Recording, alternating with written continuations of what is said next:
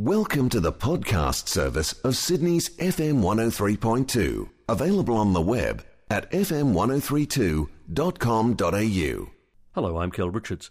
Some years ago, I was at, at a dinner sitting opposite uh, a young couple and fell into conversation, and I was talking about forgiveness. And I was talking about the, the power, the ability that God has to forgive.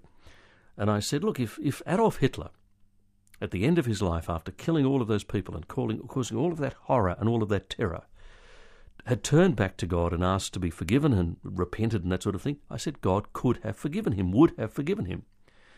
And they were shocked. They were horrified. The very thought of forgiving Hitler just sort of, whoa, big reaction.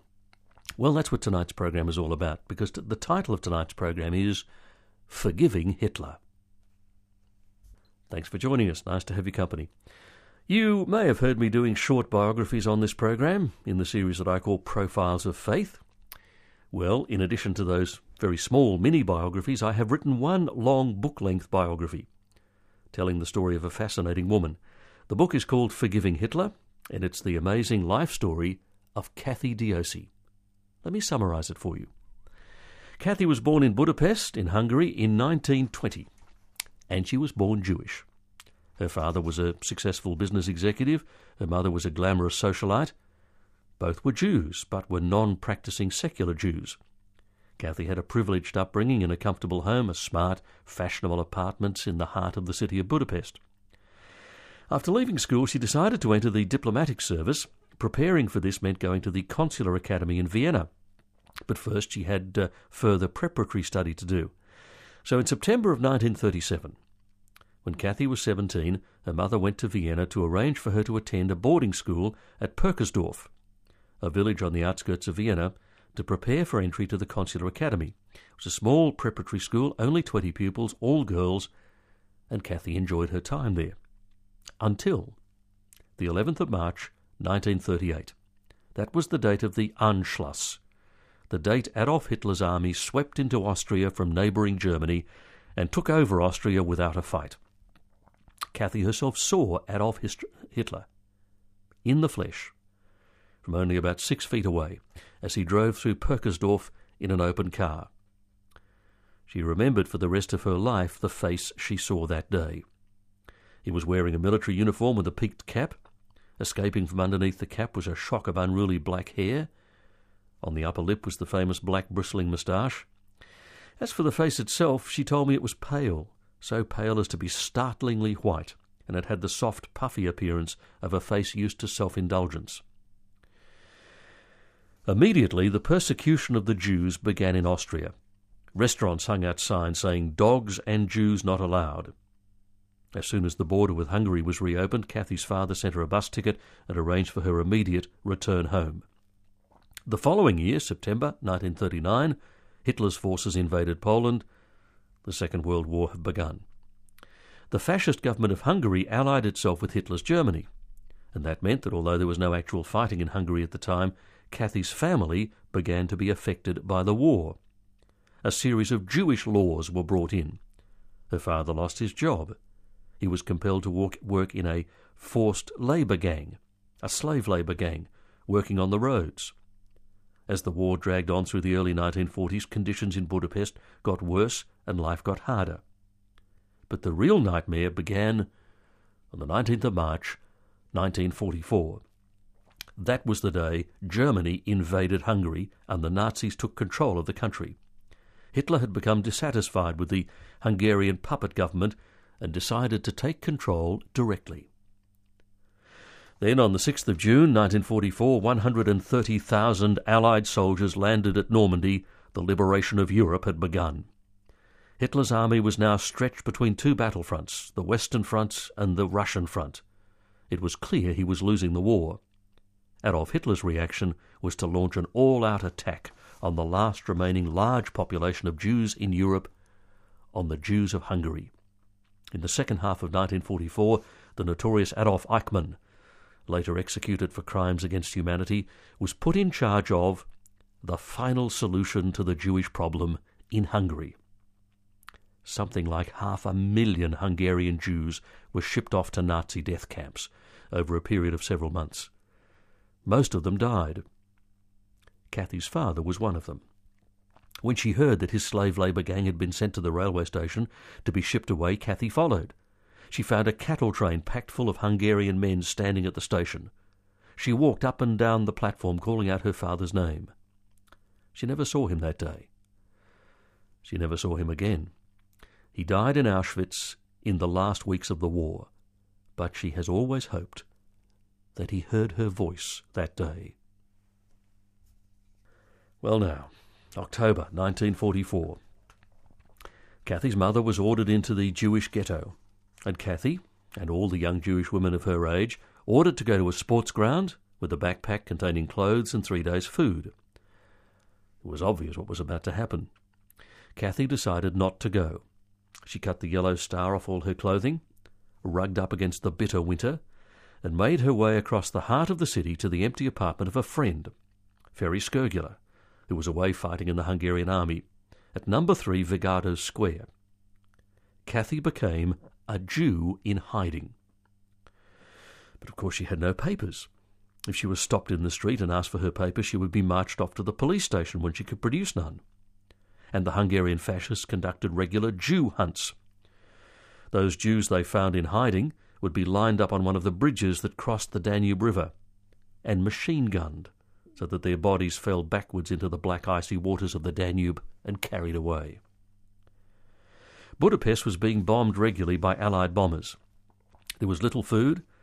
The windows of the apartment where Kathy stayed had no glass, long since blown out by the bomb blasts. It was freezing cold, and Kathy was a Jew in hiding. It is amazing that she survived the long months that followed, but she did. The full story of those remarkable months is told in the book Forgiving Hitler. She was twice blown up, several times narrowly escaped Jew hunts, and when the liberating Russian army finally marched into the city, driving the Germans out, she saw her best friend raped by Russian soldiers and only narrowly escaped the same fate herself. After the war, Kathy and her mother tried to rebuild their lives. But the communists seized power in Hungary, and life showed little signs of improvement. On one occasion, Kathy was arrested for trading on the black market and only narrowly avoided a prison term. She and her mother decided they had to escape from behind the Iron Curtain. And they did, separately. Kathy's mother paid a guide to take her through the mountains on foot, while Kathy travelled by train with false documents disguised as a maid. They met up in Vienna, the same city in which, for Kathy, the nightmare had begun. They applied for refugee status and, eventually, after many more adventures that are recounted in the book Forgiving Hitler, ended up in Australia.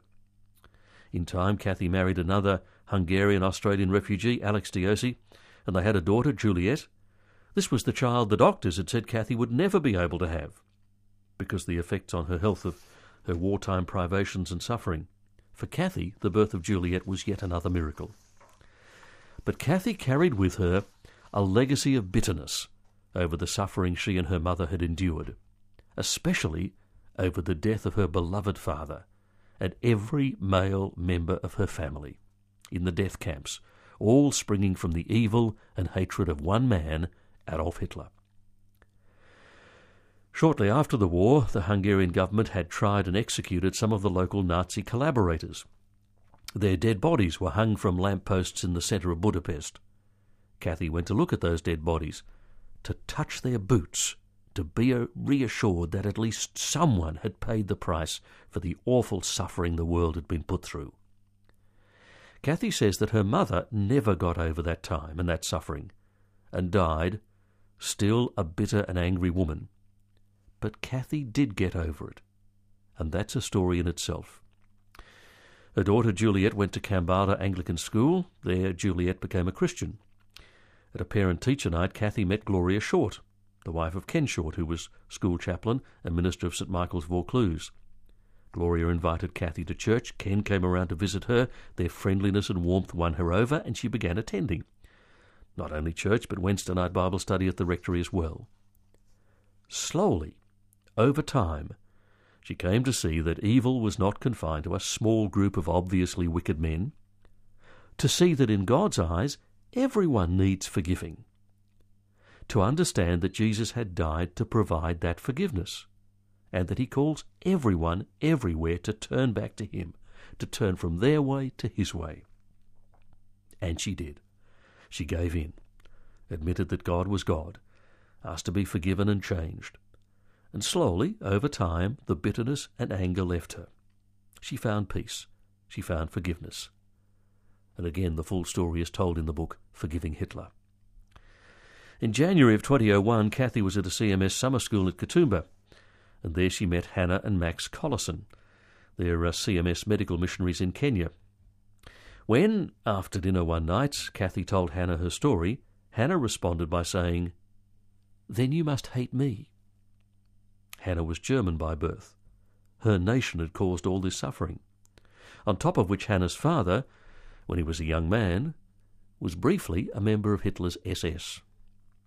Kathy was able to give Hannah a hug and tell her that she felt no hatred, no anger, no bitterness, that they were sisters in Christ.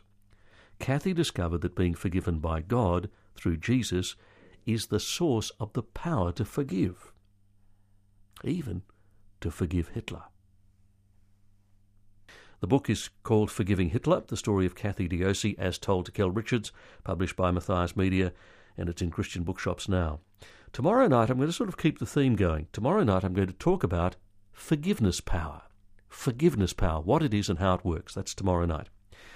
Here's our thought for the night, comes from Luke chapter 24, sentence 47. Jesus said, With my authority, take this message of repentance to all the nations, beginning in Jerusalem there is forgiveness of sins for all who turn to me.